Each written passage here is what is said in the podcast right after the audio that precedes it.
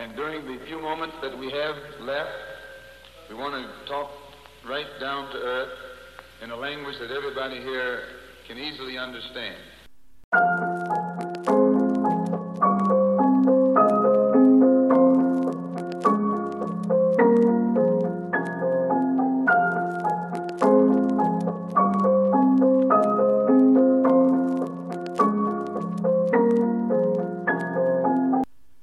Γεια σε όλους, ελπίζω να είστε καλά. Είμαι ο The MBA Storyteller και καλώς ήρθατε στο νέο επεισόδιο του The MBA Storyteller Podcast. Αρχικά, πριν μπούμε στο κεντρικό θέμα συζήτησης ε, του σημερινού podcast, θα ήθελα να μιλήσω για δύο πράγματα. Πρώτον, θα ήθελα να πω σε όλους εσάς που με ακούτε τόσο καιρό ε, ένα τεράστιο ευχαριστώ γιατί πραγματικά ε, όταν άνοιξα χθες για να δω ε, τα νούμερά μου στο Spotify Rap, όταν άνοιξα την πλατφόρμα των podcasters, δεν πίστευα αυτά που, αυτά που έβλεπα. Ε, είμαι υπερικανοποιημένος ε, και καταλαβαίνω ότι εκεί έξω υπάρχει ένας πυρήνας ατόμων ε, ο οποίος γουστάρει, γουστάρει να ακούει τέτοιες ιστορίες, περίεργες ιστορίες, κάλτες ιστορίες, ανορθόδοξες ιστορίες, αλόκοτες ιστορίες, αστείες ιστορίες, στενάχωρες ιστορίες πολλές φορές. Ε, γιατί, όλα, γιατί όλα είναι μέρος του αθλήματος με το οποίο ασχολούμαστε και αγαπάμε έτσι. Και πραγματικά θα συνεχίσω να κάνω αυτό το podcast μέχρι όσο μπορώ. Μέχρι όσο πάνε οι δυνάμεις μου. Ε, το απολαμβάνω και εγώ πάρα πολύ γιατί μ' αρέσει να εκφράζομαι με αυτόν τον τρόπο. Και δεύτερο μεγάλο πράγμα, νομίζω με ακούτε λίγο διαφορετικά σήμερα, ε. Ακούγουμε λίγο καλύτερα, ακούγουμε λίγο, ακούγουμε λίγο πιο professional. Ναι, ακούγουμε λίγο πιο professional και πιο ωραία γιατί έχω πάρει μικρόφωνο μαλακές. δηλαδή αυτή η αλλαγή πώς και πώς την περιμέναν πάρα πολύ. Και, δηλαδή το, το βλέπω καμιά φορά και στα DM ή στα προσωπικά μηνύματα που στέλνουν στο, στη σελίδα ή στο Instagram της σελίδας και μου λένε καλά, ρε φίλε. Εντάξει, ωραία, καλά χρυσά αυτά τα πράγματα ε, στο τέτοιο, στο podcast. Ωραία πράγματα. Αλλά πάρε μικρόφωνο. πάρε μικρόφωνο. Πήρα μικρόφωνο. Ε, πάμε, συνεχίζουμε δυναμικά. Είμαι πολύ χαρούμενος. Ε, νομίζω το καταλαβαίνετε αυτό. Καραγουστάρω, ειδικά σήμερα που είναι και νομίζω ένα επεισόδιο κομμένο και ραμμένο στα μέτρα μου. Ε, γιατί όποιος με ακολουθεί και αυτά τα χρόνια που είμαι παιδάκι μου στην κοινότητα την πασχετική ε, στο facebook και στο instagram ε, κάνα γουστάρω το cult. Μ' αρέσει το cult. Το cult είναι ε, μία από τις ένοχες ε, απολαύσεις που έχω στη ζωή μου. Μία από τις τρεις μάλλον. Οι υπόλοιπες δύο είναι να τρώω προβατίνα μέχρι να σκάσω η πρώτη και η δεύτερη να βλέπω ταινίες του Κώστα Τσάκονα που κάνει το Μάστορα. Κλασική ταινία τέτοια είναι η Μεγάλη Απόφραξη, ας πούμε. Τρομερός. Κώστα Τσάκονας. Φοβερός τοπίο. Λοιπόν, οπότε στο σημερινό podcast θα μιλήσουμε για τους cult ήρωες που έχουν περάσει ανά τα χρόνια από το παρκέ του NBA, από τις cult μορφές τι θέλω να επιτύχω με αυτό το podcast. Με αυτό το podcast θέλω να επιτύχω έτσι ένα cozy feeling επειδή έρχεται και χειμώνας, οπότε ε, πάρτε κουβέρτες, πάρτε καφέδες. Ε, εγώ προτιμώ κρύο καφέ, πίνω τώρα κρύο καφέ. Προτιμώ φρέντο σπρέσο σκέτο. Ε, όλες ε, τις εποχές δεν είμαι του ζεστού καφέ. Πάρτε το καφεδάκι σας τέλος πάντων ελληνικό, με ρεβίθια, με χωρίς ρεβίθια με κλανιά, δεν ξέρω εγώ τι ε, καθίστε αναπαυτικά, άλλοι στο χεστροκαμπινέ, άλλοι στον καναπέ, οπουδήποτε και θα μιλήσουμε σήμερα θα ανοίξουμε το ανθολόγιο, το τεράστιο ανθολόγιο των καλτ μπασκετικών ηρών γιατί είναι πάρα πολύ και, είναι, και αυτό το πρόβλημα το ότι είναι πάρα πολύ πηγάζει και, και από μένα γιατί ξέρω, κάθομαι και γράφω ας πούμε σημειώσεις για το επεισόδιο και λέω Α, είναι και αυτός. Α, είναι και εκείνος. Α, είναι και ο άλλος. Εντάξει, είναι, αλλά δεν πρέπει να τους αναλύσει και τόσο πολύ. Οπότε, για να μην αφήσουμε κάποια ονόματα απ' έξω ε, σκέφτηκα το εξής χωρίζουμε το podcast ας πούμε σε τρεις κατηγορίες και η τρίτη κατηγορία έχει και μια υποκατηγορία ε, λοιπόν οπότε το πρώτο κεφάλαιο του ανθολογίου μας για σήμερα είναι τα honorable mentions, οι αναφορές, μικρές αναφορές σε ονόματα. Και πρώτο πρώτο πάνω στα honorable mentions είναι ένα όνομα που πιστεύω ότι δεν το έχουν ακούσει περισσότεροι. Είναι το όνομα του LaRue Martin. Ο LaRue Martin επιλέχθηκε από τους Portland Trail Blazers το 1972 με το πρώτο pick. Στο ίδιο draft ήταν και ο Dr. J και ο LaRue Martin θεωρήθηκε και θεωρείται ακόμα ένα από τα μεγαλύτερα busts στην ιστορία του NBA. Έγινε draft σε αυτή τη θέση διότι ε, ξεπάτωσε σε ένα ε, κολεγιακό παιχνίδι τον τεράστιο Bill Walton ο οποίος Bill Walton το 76 ή το 75 ε, ή το, όχι, το 74 το 74 έγινε draft από τους Blazers γιατί ο LaRue Martin ήταν τόσο καλός παίκτης που ε, οι Blazers επέλεξαν ξανά στο top 5 του draft ε, μετά ο Λαρού Μάρτιν τι έκανε; Έπαιξε 4 χρόνια βαρέθηκε. Εντάξει, τότε οι μπασκετμπολίστες δεν αμοιβόταν και όσο αμοιβόνται τώρα. Οπότε σου λέει, Ε, θα πάω να πιάσω μια δουλειά σε εργοστάσιο. Μπαγαμηθεί, δεν, δεν ενδιαφέρομαι καθόλου. Μπαγαμηθεί. Έχω και ωραία φάνα οπότε. Μπορεί και να γίνω και CEO στο μέλλον, όπου και έγινε. Έγινε διευθυντής του εργοστασίου και είναι ωραίος. Αρχοντόγερος, θα έλεγα, για την ηλικία του τρομερός και ζει τη ζώουλα του. Για μένα αυτός είναι ένας νικητής της ζωής. Για μένα. Για τους άλλους είναι μπάστ. Ε, είναι μπάστ επειδή δεν ήξερε να. δεν ήταν καλός. Εντάξει, μπάγα μυθείτε λέω Ο επόμενος, Τσακ Χέι. Ωραίος, κοντοπίθαρος forward, δυναμικός έτσι, αμυντικός, ωραίος στο low post, δυνατός. Τον θυμόμαστε από τους Rockets περισσότερο και έχει μείνει στα γραπτά της ιστορίας γιατί είναι ο μοναδικός άνθρωπος ο οποίος σουτάρει στις βολές με ένα two motion shot περίεργο. Νομίζω θυμάστε μια βολή που είχε κάνει ο Τσακ Hayes ε, που παίρνει κανονικά δύναμη από τα πόδια, μια κίνηση και όταν πάει να αφήσει την μπάλα από τον καρπό είναι δεύτερη κίνηση ξεχωριστή. Δηλαδή είναι σαν να τον έκοψες στο μοντάζ και να ένωσες σε δύο διαφορετικές κινήσεις μαζί. Δεν τη στέκει αυτό το πράγμα σε shoot. Τέλος πάντων, αγαπάμε Τσακ Hayes παρόλα αυτά. Ε, Dick Barnett έπαιζε Minneapolis Lakers. Ψηλές κάλτσες και ένα σουτ ε, με, με πίδημα. Πώς να σας πω, με, δηλαδή πίδαγε, εντάξει, προφανώς και πίδαγε όταν σουτάρε, okay, αλλά μάζευε και τα πόδια του προς τα πάνω, ήταν λες και πήδαγε εμπόδια. Brian Cook, παλιός συμπαίχτης του Kobe, τρομερός σουτέρ, έχουμε αναφερθεί σε Brian Cook, σε παλιότερο επεισόδιο, στο περσινό το Χριστουγεννιάτικο. Elfrid Payton, ο μοναδικός άνθρωπος στην ιστορία της Λίγκας ο οποίος έχει, έχει φάει μπλοκ από το ίδιο το μαλλί. Μάικλ Ολοουοκάντι, ο οποίος είπε στον Καρίμ Αμπντούλ Τζαμπάρ, Ναι, εντάξει, ξέρεις τι καλές συμβουλέ που μου δίνεις τώρα αυτή τη στιγμή. Δεν γαμιέσαι, ρε φίλε, να πούμε. Είμαι ο νέος, είμαι ωραίος. Παίζω στους Clippers, το καλύτερο σωματείο όλων των εποχών. Οπότε, εντάξει. Εντάξει, έλα γερό, άσε μας. Chris Washburn. Πολύ καλή μύτη. Ε, Νίκολα Πέκοβιτς. Δεν λέμε πολλά για τον Νίκολα Πέκοβιτς. Ήταν και στην Πανάθα παλιότερα. Ναι, είμαι Παναθηναϊκός. Ορίστε, έγινε η αποκάλυψη. Είμαι βάζελος, μαλάκες. Μπορείτε να με κοροϊδέψετε τώρα.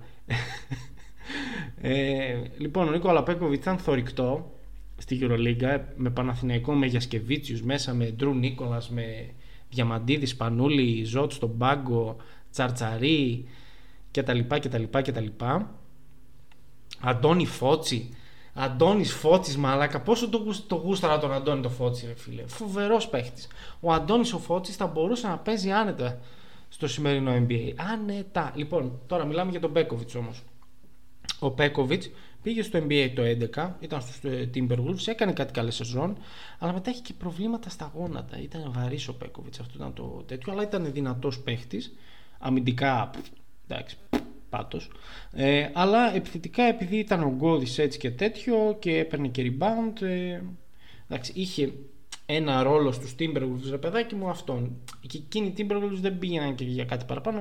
ναι, μεν είχαν το Love και το Rubio στο roster, αλλά ήταν ένα, μια περίεργη φάση το σωματείο. Ήταν ο Glenn Taylor, ε, ακόμα Έλληνε και έδαινε. Ε, τέλος πάντων, προχωράμε. Α, ο Πέκοβιτς με τι κατέληξε να ασχολείται με... είναι γκάγκστα πλέον. Έτσι. Είναι όχι τράπερ, γκάγκστα όμως. Ντεσάγκανα Τζιόπ. Τον θυμόμαστε από Cavaliers αν δεν κάνω λάθος και μετά από Bobcats. Σε εκείνη την ιστορικά κακή ομάδα των Bobcats το 2012 όπου ο Ντεσάγκανα Τζόπ σύμφωνα με τον Μάικλ Τζόρνταν θα ήταν ο Ντικέμπε Μουτόμπο εκείνης της ομάδας. Προχωράμε γιατί έχω ανεβάσει πίεση ήδη 18 Σουν Γιούε ο άνθρωπος ο οποίος έχει κάνει περισσότερα φάουλ από ό,τι από ό,τι έχει αγωνιστεί δηλαδή έχει κάνει περισσότερα φάουλ από όσα αγωνιστικά λεπτά Δηλαδή έχει κάπου στα 8-9 φάουλ και έχει συνολικά αγωνιστεί γύρω στα 6 λεπτά. Η καριέρα του Σουν Γιούε είναι 6 λεπτά στο NBA. Νιώθω ικανοποιημένος για τη ζωή μου εγώ προσωπικά. Taco Fall. Ο Taco Fall ε, είναι ένας fan favorite. Εκεί πέρα στη Βοστόνη μετά στους Cavaliers. Πιο πολύ στο NBA λειτουργούσε σαν ατραξιόν. Το οποίο εμένα δεν μου αρέσει και τόσο πολύ. Είναι ένα marketing, ε, ένας ε, παιδάκι με ένα marketing που κάνουν στους αθλητές τέτοιο αυτό τύπου taco fall που είναι περίεργο και ξεπερασμένο νομίζω. Δηλαδή είναι τύπου manute ball το marketing του taco fall. Ε, είναι λίγο σπαστικό, δηλαδή εντάξει ψηλός ας πούμε τέτοιο είναι attraction. Τσάκι Atkins ε, έχει αλλάξει πάρα πολλές ομάδες και ε, ο αγαπημένος συμπαίχτης του Kenny Smith Άντραι Μπλάτς έχει μείνει στην ιστορία για το γεγονός ότι ε, οι συμπαίκτες του δεν τον άφηναν να πάρει rebound και ήθελε ο άνθρωπος ένα rebound για να κάνει triple-double. John Salley, ο καλύτερος stand-up comedian που έχει περάσει ποτέ από το NBA. Ναι, πολύ καλύτερος από τον, και από τον Blake Griffin. Τζαλί Λόκαφορ.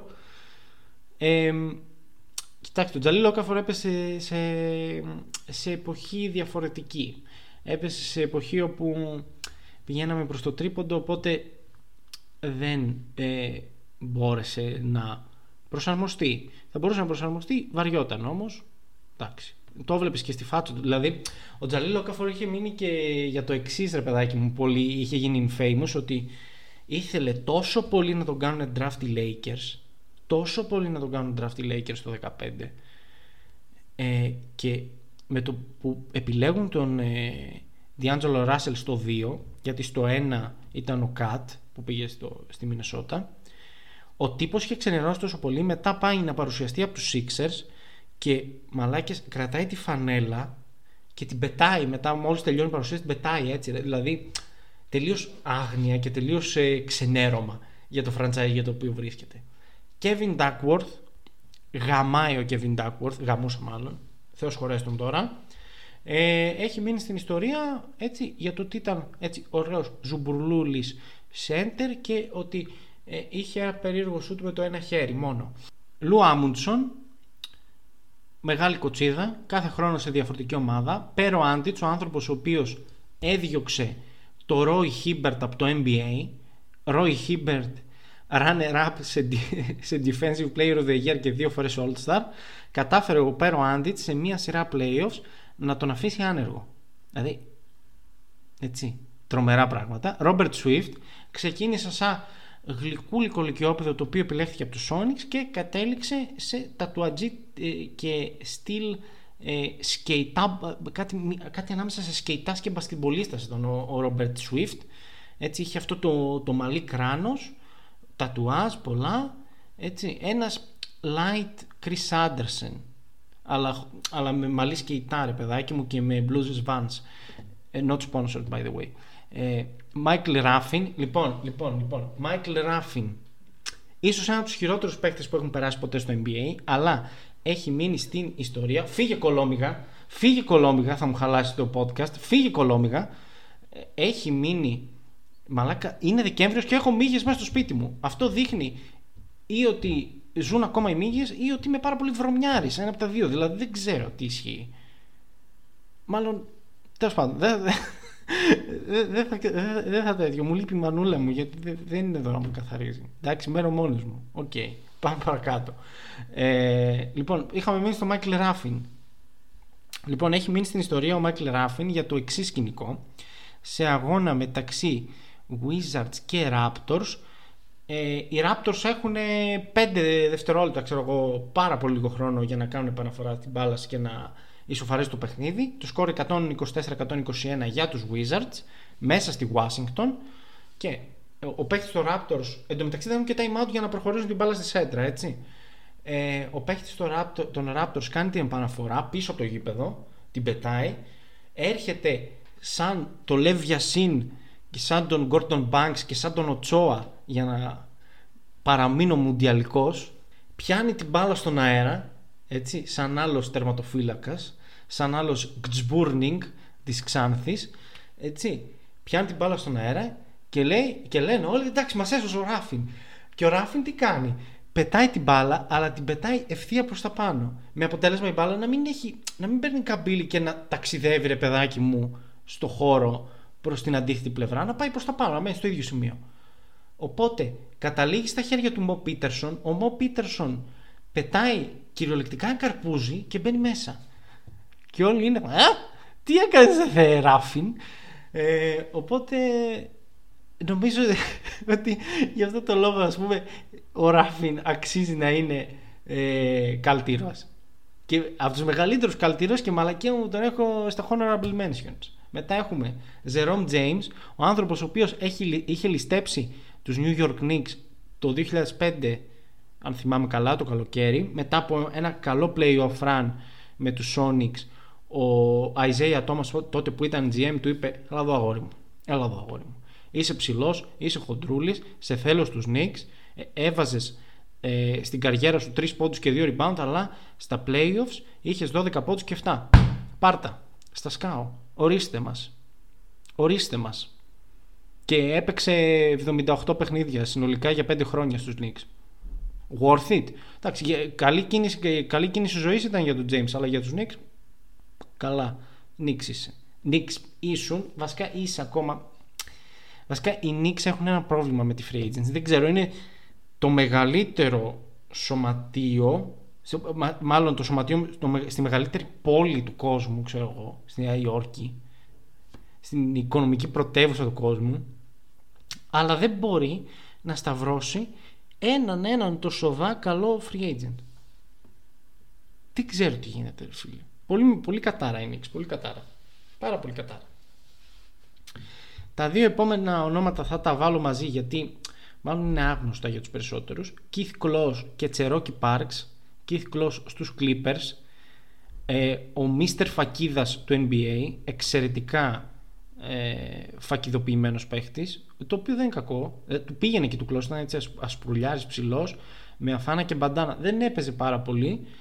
Ε, αλλά ε, παιδάκι μου ήταν ένα, ένα κλασικό σκιάχτορο ψηλός μια κλασική φιγούρα, δηλαδή οι παλιοί μπορεί να το θυμούνται. Τσερόκι Πάρξ έπαιζε, έπαιζε Spurs, αν θυμάμαι καλά, ο Τσερόκι Πάρξ. Όχι μια συγκλονιστική καριέρα, πρέπει να έχει και δαχτυλίδι. Άντα Μόρισον, έτσι. Λάρι Μπέρντ, αλλά στο μελαχρινό. Μουστάκι ωραίο, όμορφο. Χνούδι μάλλον. Υπο, υποψία μουστακίου. Και μαλλί ε, πορτατίφ. Υπέροχο. Υπέροχο. Δηλαδή το έβαζες, ας πούμε, το μαλλί σε αυτές τις κάσκες τις μεγάλες που βάζουν οι ηλικιωμένες κυρίες για να φτιάχνουν τα μαλλιά τους στα κομμωτήρια και έκανες μαλλί για ε, μεγάλο Σάββατο. Ε, γιαγιάς. Έτσι, που έχω, μαδί, που έχω δει μαλλί μεγάλο Σάββατο να καίγεται από την υπερβολική λακ. Δηλαδή, μαλάκι και ήμουνα ακριβώς που πει ότι ήταν η γιαγιά, είχε, είχε υπερφουσκωμένο το μαλλί Μπορεί να την έχω ξαναπεί αυτή την ιστορία. Ε, είχε υπερφουσκωμένο το μαλλί, είχε τίγκα στη λακ και ήμουν με μια ξαδέρφη μου και λέμε ρε φίλε, φαντάζεσαι να πάρει φωτιά αυτό το μαλλί. Και παίρνει φωτιά το μαλλί μαλάκες. και γίνεται παρανάλογα του πυρός ρε φίλε. Κρίμα η γυναίκα. Κρίμα η γυναίκα. Κρίμα η γυναίκα ρε φίλε. Λοιπόν, ο Άντα Μόρισον τέλος πάντων. Ε, κοιτάξτε, ο Άντα Μόρισον ε, θα μπορούσε να έχει γίνει καλός παίχτης έπεσε, έπεσε στους Bobcats που δεν ήξεραν να το διαχειριστούν τόσο σωστά είχε κάποιους τραυματισμούς οπότε ρε παιδάκι μου ε, η καριέρα του πήρε την κατιούσα αλλά είναι cult παιχτούρα ο Άντα Μόρσον και θρύλος στο κολέγιο, έτσι. Μετά έχουμε Rafael Araújo, παίχτης των τριών πόντων και τριών rebound, αλλά στο top 10 pick. Από τους Raptors, βεβαίως, βεβαίως, έτσι. Μεγάλο μπάσκετ ο Ραφαέλ. Mark Madsen έχουμε μετά, Manute Bol, πάρα πολύ γνωστός. Stanislav Medvedenko έχει μείνει ε, στη σφαίρα της μπασκετικής ιστορίας για εκείνον και το meme με το Stephen A. Dave Cowens, ο Dave Cowens είναι Hall of Famer. Θα μου πείτε τι δουλειά έχει ένας Hall of Famer; Τι δουλειά έχει ένας Hall of Famer σε λίστα με πιο cult παίχτες. Ναι υπάρχουν και άλλοι Hall of Famers παρακάτω. Να σας πω. Το cult δεν κοιτάει σπουδαιότητα. Ε, κοιτάει, μετράει την ε, βλακία του ανθρώπινου εγκεφάλου.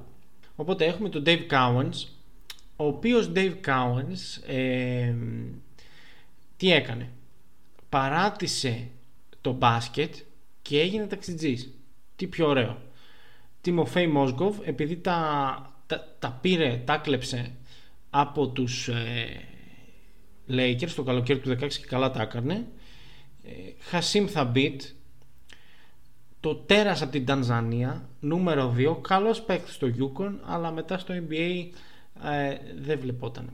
Το ίδιο και ο Άντωνι Μπένετ, καλός κολεγιακός παίκτης αλλά στο NBA δεν βλεπόταν.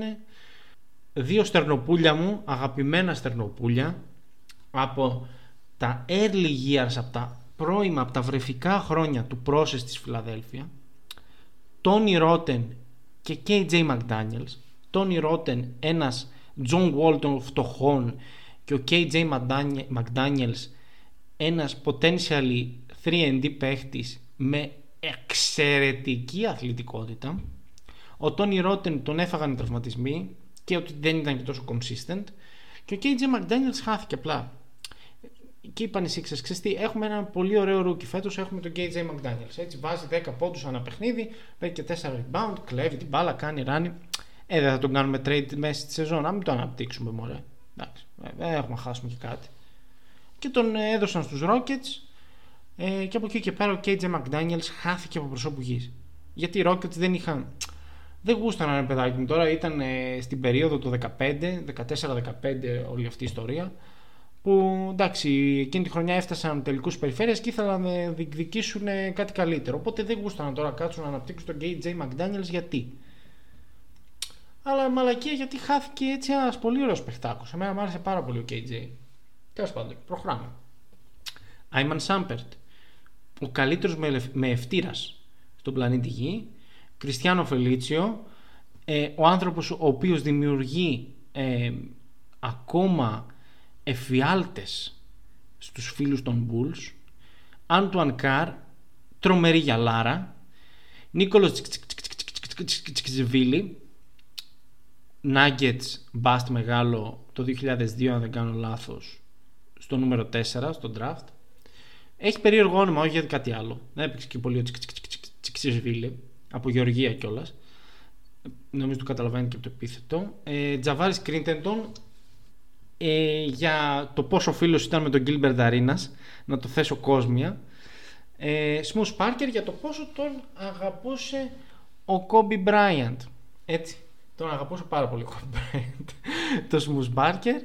Ε, Παρ' όλα αυτά ο Σμους Πάρκερ είχε κάνει και έτσι ένα ωραίο play στα playoffs με τους Suns τότε παλιά που έκλεψε την μπάλα εκεί, δίνει την μπάλα στον Κόμπι και πάει ο Κόμπι και βάζει lay-up και μετά πάει ο Κόμπι και του πιάνει το κεφάλι και το φυλάει υπέροχα πράγματα. Ε, αυτά ήταν τα honorable mentions. Πάμε τώρα στους παίκτες που δεν μπήκαν για λίγο στη δεκάδα. Είναι το δεύτερο κεφάλαιο του ανθολογίου. Πρώτον από όλους έχουμε τον Μπόμπαν Μαριάνοβιτς αγαπητός ο Μπόμπαν Μαριάνοβιτς ε, αγαθός γίγαντας ένα pop culture icon για αυτή την εποχή. Εγώ θα τολμήσω να πω ότι ο Μπόμπαν Μαριάνοβιτς είναι ο Άντρε the Giant αυτής της εποχής. Τόπα, τόπα, τόπα, τόπα, μη με κάψετε, σας παρακαλώ πολύ. Αλλά εγώ ε, όταν βλέπω τον Μπόμπαν Μαριάνοβιτς ε, ε, μου βγάζει σχεδόν το ίδιο δέος. Όχι το, όχι το ίδιο δέος, σχεδόν το ίδιο δέος με τον Andre the Giant. Για όσους δεν ξέρουν ποιος είναι ο Andre the Giant, ε, είναι ένας ε, από τους καλύτερους ε, παλαιστές, wrestlers όλων των εποχών. Ένα icon, ένας θρύλος ε, του σπορ ε, της ε, επαγγελματικής πάλης, του catch εδώ στην Ελλάδα. Ε, αν με ρωτάτε εμένα εγώ το θεωρώ σπορ γιατί είναι αθλητές αυτοί οι άνθρωποι εντάξει είναι και ηθοποιοί θα μου πείτε είναι, είναι χορογραφημένο κτλ, κτλ αλλά ε, θέλεις αθλητικότητα για να τα κάνεις αυτά τα πράγματα δηλαδή και για να τα κάνεις καλά έτσι, υπάρχουν πάρα πολλά παραδείγματα όπως ο Kenny Omega για παράδειγμα ε, ή ο Shawn Michaels ή ο Triple H ή οι άλλοι ε, ή οι Young Bucks που είναι τέρατα αθλητικότητας έτσι. Ή ο Stone Cold παλιότερο The Rock ας πούμε Brock Lesnar που τους βλέπεις είναι ε, βουτυγμένοι στην αθλητικότητα. Ε, τέλος πάντων θα, σκέφτομαι να κάνω ένα ξεχωριστό podcast γι' αυτό με το, με το φίλο Μανώλη ε, από τους Roll αλλά εντάξει ας μην το τέτοιο θα τα πούμε τότε όλα να μην ανοίξουμε και, και συζήτηση για το wrestling. Ε, οπότε ε, προχωράμε παρακάτω για να μην, για να μην πω άλλα. Μπόμαν Μαριάνοβιτς ίσο Άντρε the Giant αυτής της εποχής. Ε, Κουάμε Μπράουν και ποιος δεν θυμάται τον Κουάμε Μπράουν και ποιος δεν θυμάται ε, εγώ δεν θα πω ότι ήταν μπάστο ο Κουάμε Μπράουν ο Κουάμε Μπράουν ε, έτυχε σε κακή διαχείριση. Γιατί πήγαινε από, το, από τον ένα ψυχοπαθή στον άλλον. Πήγαινε από τον Μάικλ Τζόρνταν στον Κόμπι Μπράιαντ. Εντάξει. Ε, είχαμε και τον Στίβεν A, ο οποίος μόλις έγινε trade ο, ο Κουάμε στο Memphis και ήρθε ο Γκασόλ στη θέση του, ήταν έτοιμος να πετάξει τα βρακιά του στον αέρα ε, για χάρη της τηλεθέασης. Έτσι. Ε, αλλά εμένα μου έχει μείνει στη μνήμη μου ο Κουάμε Μπράουν το 2013 ή 12 που έπεσε στους Warriors και κάνει μια ματσάρα μαλάκες με τους Heat. Με τους Heat που τότε είχαν LeBron, είχαν Wade, είχαν Boss. Έτσι. Και κάνει ο Κουάμε μια ματσάρα, νομίζω είχαν χάσει οι Warriors, αλλά εντάξει δεν έχει και πολύ σημασία. Ο Κουάμε μπορεί να έχει βάλει 20 πόντους και να έχει κατεβάσει 15 rebounds εκείνο και το μάτς. Δηλαδή ήταν το, μάλλον ήταν το καλύτερο μάτς της καριέρας του. Ε, επόμενος, επόμενο παρατράγουδο, Ανδρέα Μπαρνιάνη. Ο επόμενος Dirk Νοβίτσκι. Το μοντέλο από την Ιταλία. Έτσι. Μεγάλο μπάστ κι αυτός. Είχε χρονιές καλές, αλλά ποτέ ε, δεν έκανε αυτό το βήμα παραπάνω. Και αναδιαστήματα ήταν και πάρα πολύ inconsistent. Ε, ο Αντρέα Μπαρνιάνη μας μένει στη μνήμη μας γιατί; Φορούσε τη φανέλα των Νίξ, έτσι, εκείνη την περίοδο. 13-14, αν θυμάμαι καλά. Παίρνει την μπάλα στο τρίποδο, κάνει προσπίση, την τρώει ο αμυντικός. Περνάει, έτσι, και λέει: Θα κάνω σουτ. Όχι, δεν θα κάνω σουτ. Τι θα κάνω. Θα, θα πάρω φόρα και θα σηκωθώ από τις βολές. Θα σηκωθώ από τις βολές, θα χτυπήσω ένα δύσμηρο αμυντικό με το γόνατό μου στο στέρνο του, στο θώρακα, θα πέσει κάτω ο αμυντικός, θα πέσω κι εγώ και θα σαφουριαστώ και θα σπάσω τη μύτη μου. Αυτός είναι ο Άντρε Μπαρνιάνη. Σ' αγαπάμε, Άντρε Μπαρνιάνη. Επόμενος, Ρίκι Ντέιβις. Μεγάλος μπόλχογκ, μεγάλος ατομιστής ο Ρίκι Ντέιβις. Ε, και μένει στην ιστορία γιατί είναι ο άνθρωπος ο οποίος ήθελε ένα rebound κι αυτός όπως ο Αντράι Μπλάτς για να κάνει triple double. Η ομάδα του είναι αμήνεται. Ωραία. Σουτάρουν οι παίχτες της αντίπαλης ομάδας παίρνει το rebound ένα συμπαίχτης του Ricky Davis δίνει την μπάλα στο Ricky Davis πάρει τη Ricky να κατεβάσει την μπάλα ο Ricky Davis γυρνάει πετάει την μπάλα στη Στεφάνη η μπάλα δεν, δεν μπαίνει στο καλάθι μπάλα και παίρνει rebound.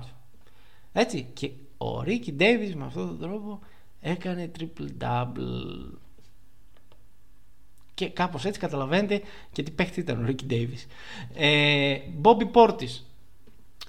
Μεγάλος τρελάκιας, τρελοματάκιας, αγαπημένος πλέον.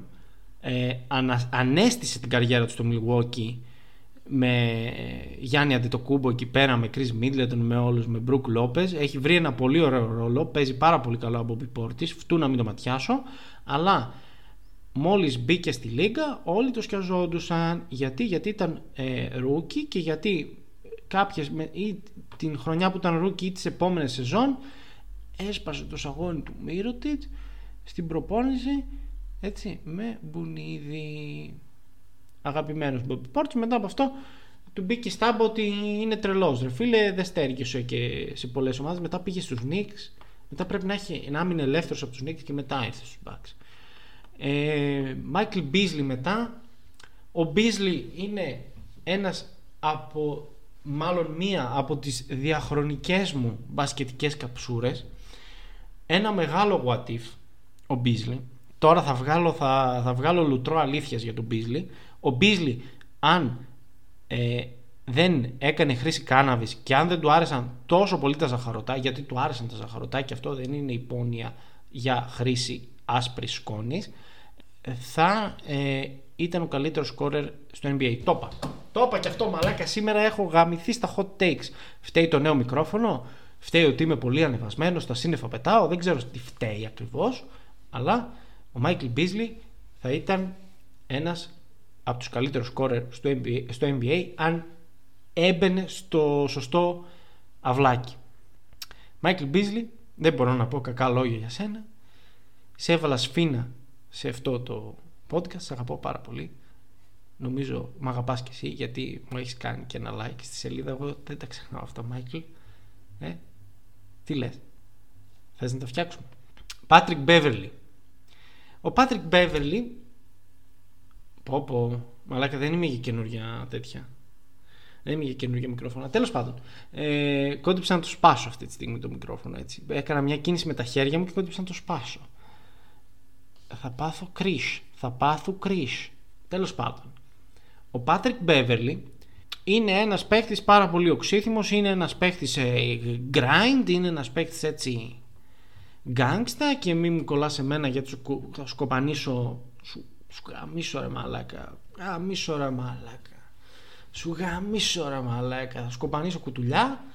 Ε, πάρα πολύ γνωστός για τις βουτιές που έκανε σε χιαστούς παιχτών και συγκεκριμένα στους χιαστούς του Russell Westbrook ε, και στο μηνίσκο μάλλον του Russell Westbrook.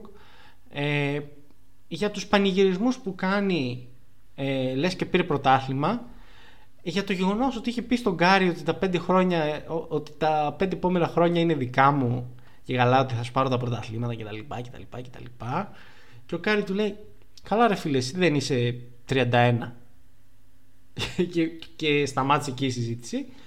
Και έχει μείνει και πάρα πολύ γνωστός για το beef με τον Westbrook όπου η αιτία του beef ήταν ο τραυματισμός του Westbrook στο μηνίσκο από τη βουτιά ε, αλλά Phelps ε, του Beverly στο μηνίσκο του Westbrook ε, που μετά ξέρω εγώ έπαιζαν ε, αντίπαλοι ο Westbrook με τον Beverly και όποιος σκόραρε στον άλλον ε, γύρναγε και έκανε στην κάμερα ότι και καλά rock the baby, the baby to sleep να πούμε και τα λοιπά ότι κοιμίζω το μωρό ο πανηγυρισμός αυτός ο βραζιλιάνικος ξέρω εγώ τέτοιος. Ε, και πολλά σπροξήματα σε παίχτες. Εγώ θυμάμαι το σπρώξιμο στον Chris Paul πάρα πολύ θρηλυκό το σπρώξιμο στον Chris Paul κάτι του είπε εκεί πέρα ο Chris Paul και μετά γυρνάει ο Beverly και του ρίχνει μια σπροξιά και πάρ' τον να κάτω τον Chris Paul είναι και μεγάλος άνθρωπος θα πάθει τίποτα μετά έχουμε Ντάρκο Μίλισιτ, πάρτι στο υπόγειο του σπιτιού του. Μετά καρφί για προπόνηση ή μάτς. Μεγάλο μπάστο Μίλισιτ έτσι. Αλλά παρόλα αυτά έχει ένα παραπάνω δαχτυλίδι από τον Καρμέλο Άντωνη.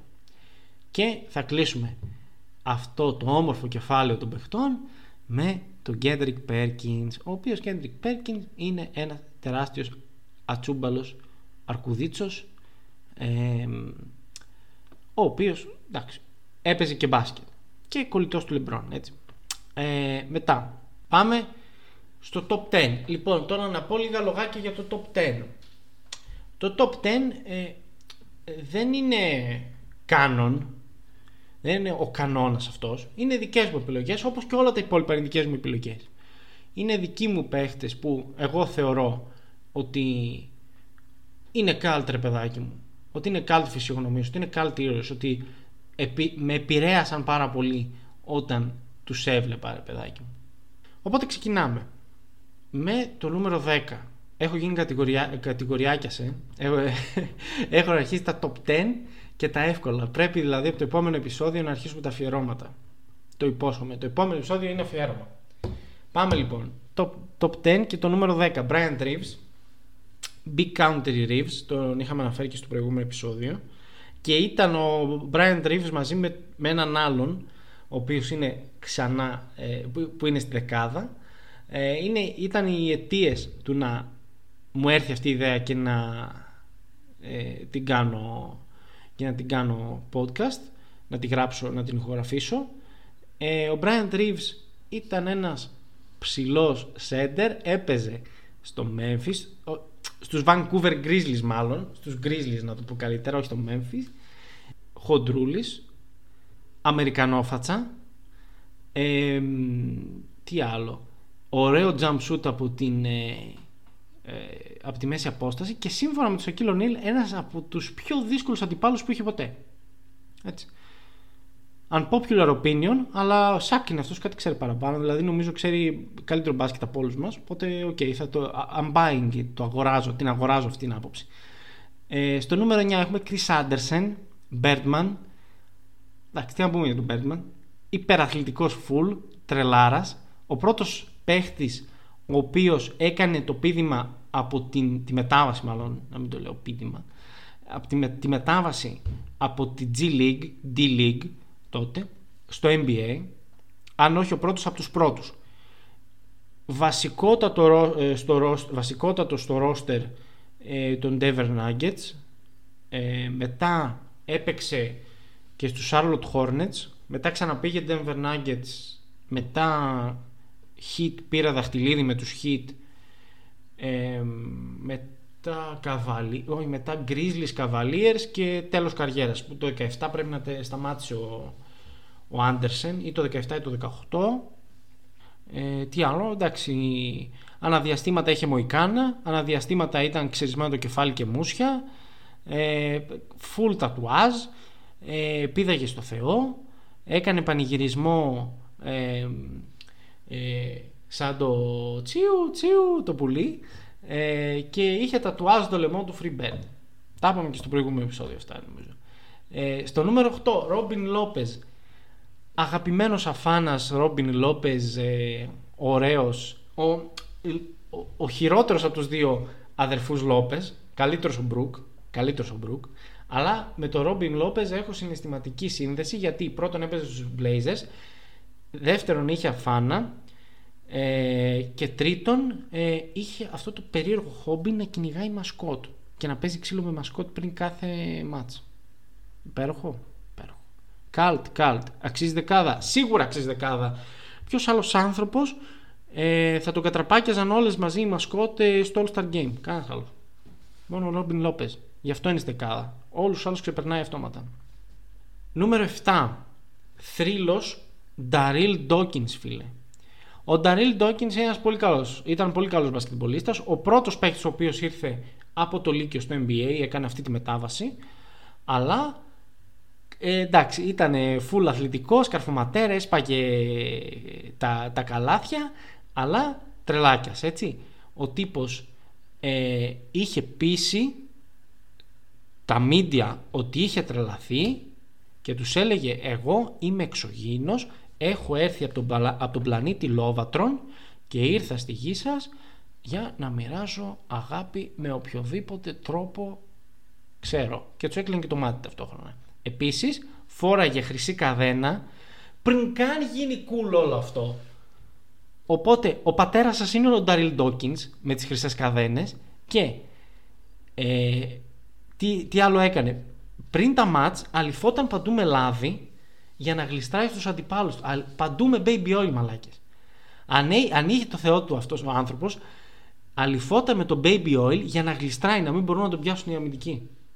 Τι, τι πιο κορυφαίο δηλαδή θα μάθετε σήμερα. Ότι ο Νταρίλ Ντόκινς αλυφόταν με baby oil πριν τα μάτς γαμό του σαλιόμ δηλαδή. Μαλάκα. Μαλάκα. Μαλάκα γαμότο. Πάμε παρακάτω. Charles Barkley. Εντάξει, ο Charles Barkley έχει αφήσει και. Εντάξει, πέρα ότι είναι τεράστιος παίχτης. Έχει αφήσει τεράστιες περγαμηνές ε, πίσω του.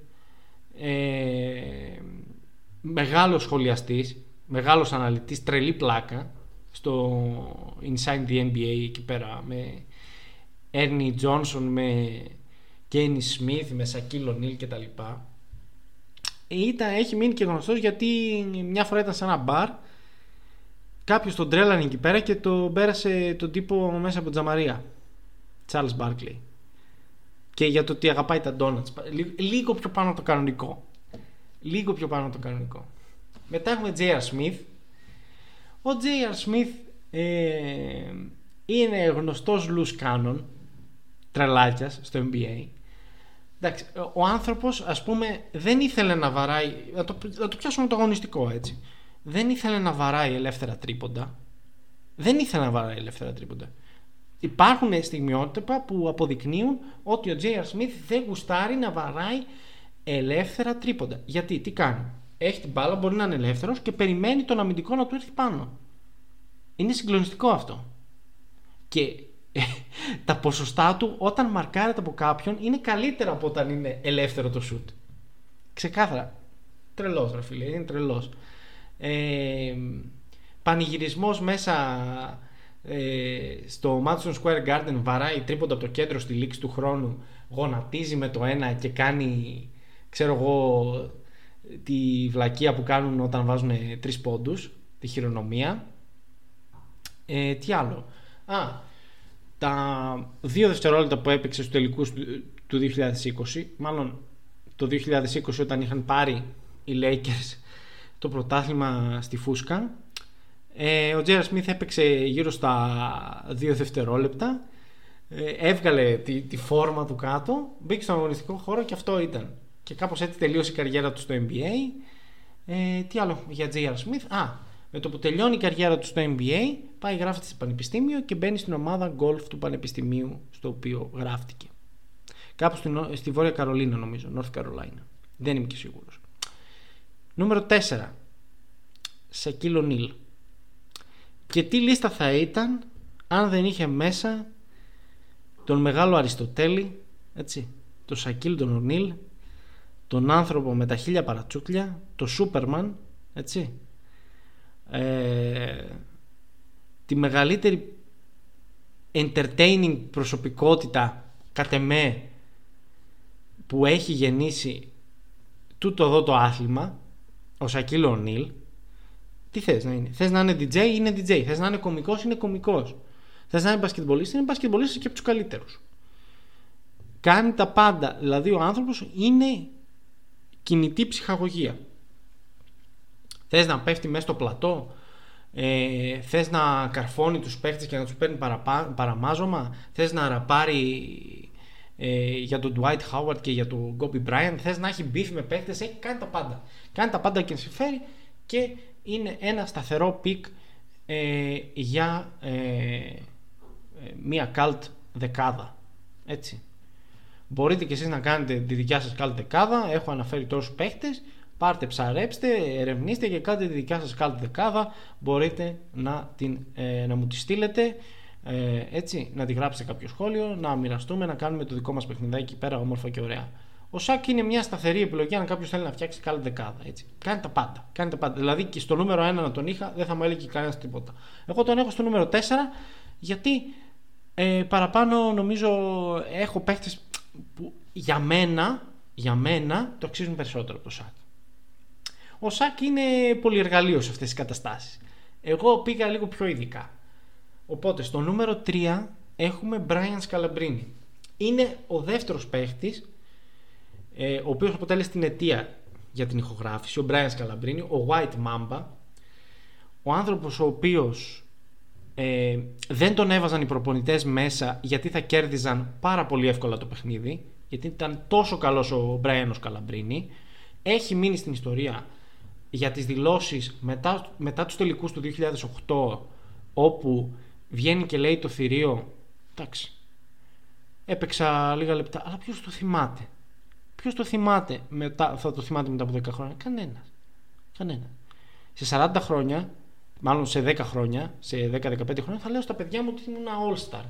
Σε 40 θα λέω στα εγγόνια μου ότι ε, ήμουν στο τελικούς στο NBA, βγήκα MVP και ξεκινούσα και τα παιχνίδια. Δεν θα σας πιστεύει κανένας. Τους ξεκόλιασε τους δημοσιογράφους με αυτή την, ε, ε, πώς το λένε, δήλωση ο Σκαλαμπρίνη. Πλέον είναι και ε, αναλυτής, επίσης έχει μείνει στην ιστορία ε, για το γεγονός ότι τον πλησιάζουν έχει σταμα... είχε σταματήσει τον μπάσκετ ο Σκαλαμπρίνη και τον πλησιάζουν κάτι 35 άριδες εκεί πέρα που ήταν παλιοί παίχτες στο NCAA και του λένε εντάξει ρε φίλε δεν ξέρεις και τόσο μπάσκετ είσαι από τους χειρότερους παίχτες στην ιστορία του NBA δεν μπορείς να μας νικήσεις και μαλάκα τι κάνει το θηρίο; Του, τους λέει έλα να παίξουμε στα 21 του λέει του ενός παίζουν τον νικάει 21-1 ο Σκαλαμπρίνη πάει και ο δεύτερος και τον νικάει 21-0 το, το θεώρησε ασέβεια ξεκάθαρο ο Σκαλαμπρίνη και τους πετσόκοψε. Και καλά τους έκανε. Έτσι και εγώ στη θέση του να ήμουν το ίδιο θα έκανα. Στο νούμερο 2. Τζαβέλ Μαγκή. Δεν γίνεται λίστα χωρίς τον Τζαβέλ Μαγκή.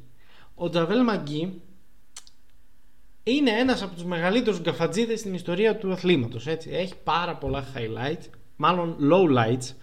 Ε, που κάνει βλακίες μες στο παρκέ. Είτε θα είναι μια πάσα που τη στέλνει να βγάλει alley-oop, αποκαλεί του θέλει, θέλω να βγάλω alley-oop στο συμπέκτη μου, καλό πάω να κάνω. Αλλά τη στέλνει να πούμε στο δόξα πατρί, πάει χτίζει οικοδομή, οικοδομή στο απέναντι τετράγωνο. Ας πούμε, άλλο, άλλο παράδειγμα, φεύγω στο transition μόνος μου, δεν είναι κανένας πίσω.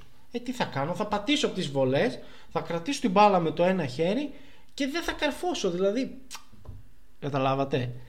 Επίσης έχει μείνει στην ιστορία για τον πολύ εντυπωσιακό διαγωνισμό καρφωμάτων το 2011 που έπρεπε να τον πάρει ο Τζαβέλ Μαγκή αλλά τον πήρε ο Μπλέικ Griffin επειδή ε, πήδηξε πάνω από ένα μάξι το οποίο ήταν της χορηγούμενης εταιρείας του διαγωνισμού καρφωμάτων να τα λέμε και αυτά κολοστημένο έπρεπε να το πάρει ο Τζαβέλ ε, έχει μείνει επίσης στην ιστορία για τον beef που είχε με τον Σακύλο Νίλ και στο τέλος αυτό, αυτό το beef επιλύθηκε με την παρέμβαση και, και των δύο μαμάδων και, τη, και της μαμάς του Σακύλο Νίλ και της μαμάς του Τζαβέλ Μαγκή.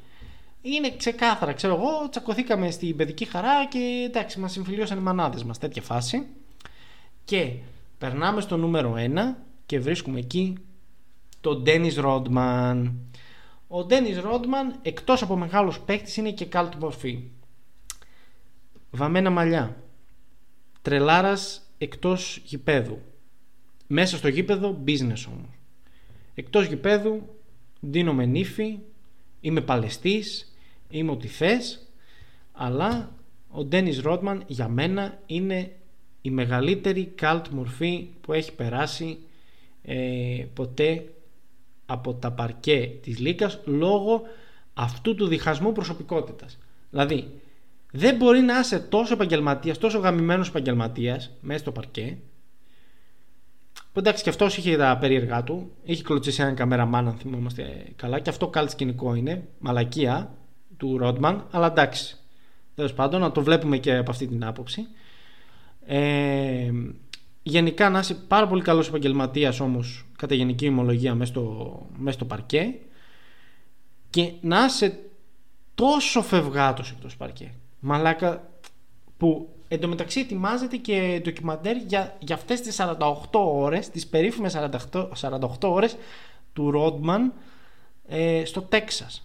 Και είμαστε όλοι έτοιμοι να ακούσουμε ιστορίες οι οποίες δεν έχουν ακουστεί. Με Κάρμεν Ηλέκτρα, με, με, με, με, με ιστορίες, με Τζόρνταν να χτυπάει τις πόρτες και Πίπεν για να ψάξουν να βρουν τον Ρόντμαν και την Κάρμεν Ηλέκτρα πίσω από το καναπέ, όπως μας είχε πει και στο Last Dance. Έτσι και περιμένουμε αυτό το ντοκιμαντέρ πότε θα βγει. Πότε θα βγει για να μην υπάρχει κανένα επιχείρημα απέναντι στο Ρότμαν ότι είναι ο πιο καλτ παίχτης ο οποίος έχει περάσει στην ιστορία αυτού του αθλήματος. Γιατί αν βγουν αυτές οι, ιστορίες, αυτές οι ιστορίες στη φόρα έχει ακλόνητο άλοθη. Ακλόνητο το άλοθη του, ε, του Ρότμαν. Αυτή ήταν η δεκάδα. Ελπίζω να σας άρεσε. Όμως, η καλτήλα είναι ένα στοιχείο ρε παιδάκι μου δεν ξεμένει ποτέ. Οπότε η παλιά γενιά ηρώων, όπου τους είπαμε όλους, κάποιους αναλυτικότερα, κάποιους όχι τόσο αναλυτικά, γιατί εντάξει, πόσο να το κάνουμε 5 ώρες, θα το κάνουμε 5 ώρες άλλη φορά το podcast. Ε, οπότε η παλιά γενιά ηρώων έχει παραδώσει ήδη τη δάδα στη νέα γενιά.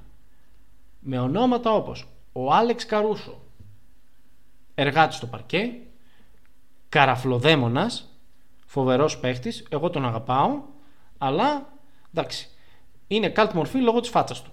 Να το παραδεχτούμε, μεγάλη μύτη, καραφλός, έτσι, ωραία. Παλιότερα είχε μπιφτεκοκέφαλο, και καλά έκανε και τα ξούρισε ο άνθρωπος. Καλά έκανε και τα ξούρισε. Χίλια καλά έκανε και τα ξούρισε. Γιατί δεν του πήγαινε, τώρα ξέρουμε ποιος είναι. Ξέρουμε ποιος είναι. Είναι ο Bold Mamba. Είναι ο Bold Mamba της καρδιάς μας. Ματ Ράιαν, ο οποίος Ματ Ράιαν δυστυχώς ε, τον άφησαν ελεύθερο οι Lakers. Μακάρι να βρει κάποιον να τον πάρει.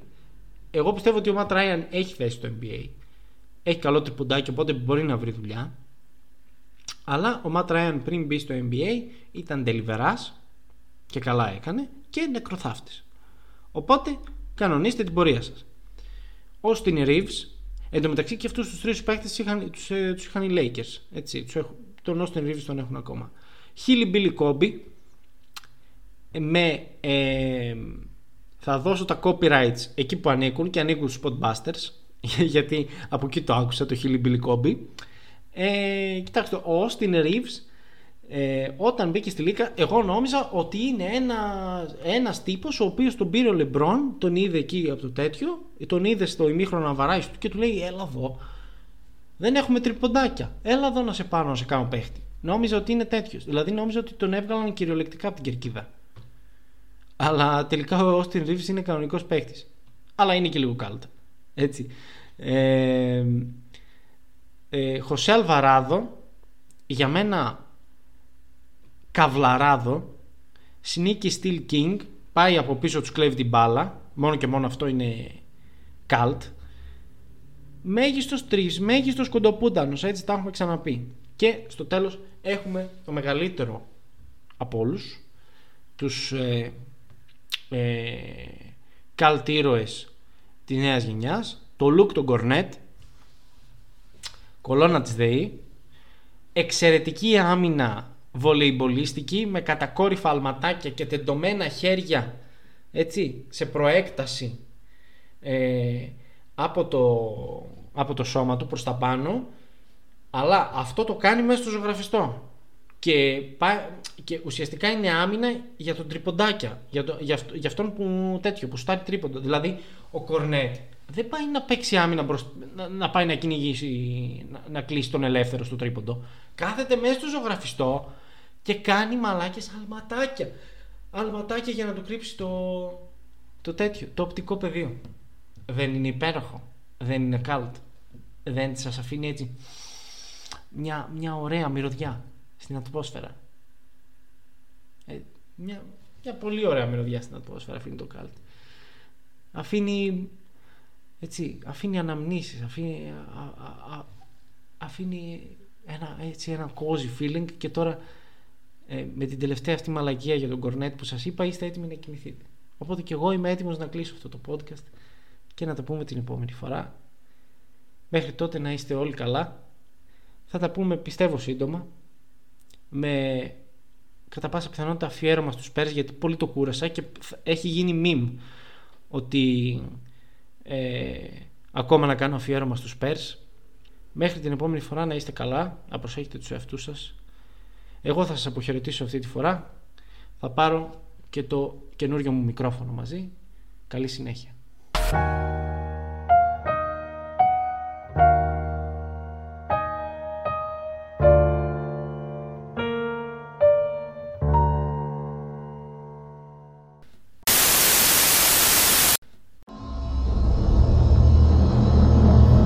Not go gently into that good night. Old age should burn and rave at the close of the day. Rage, rage against the dying of the light.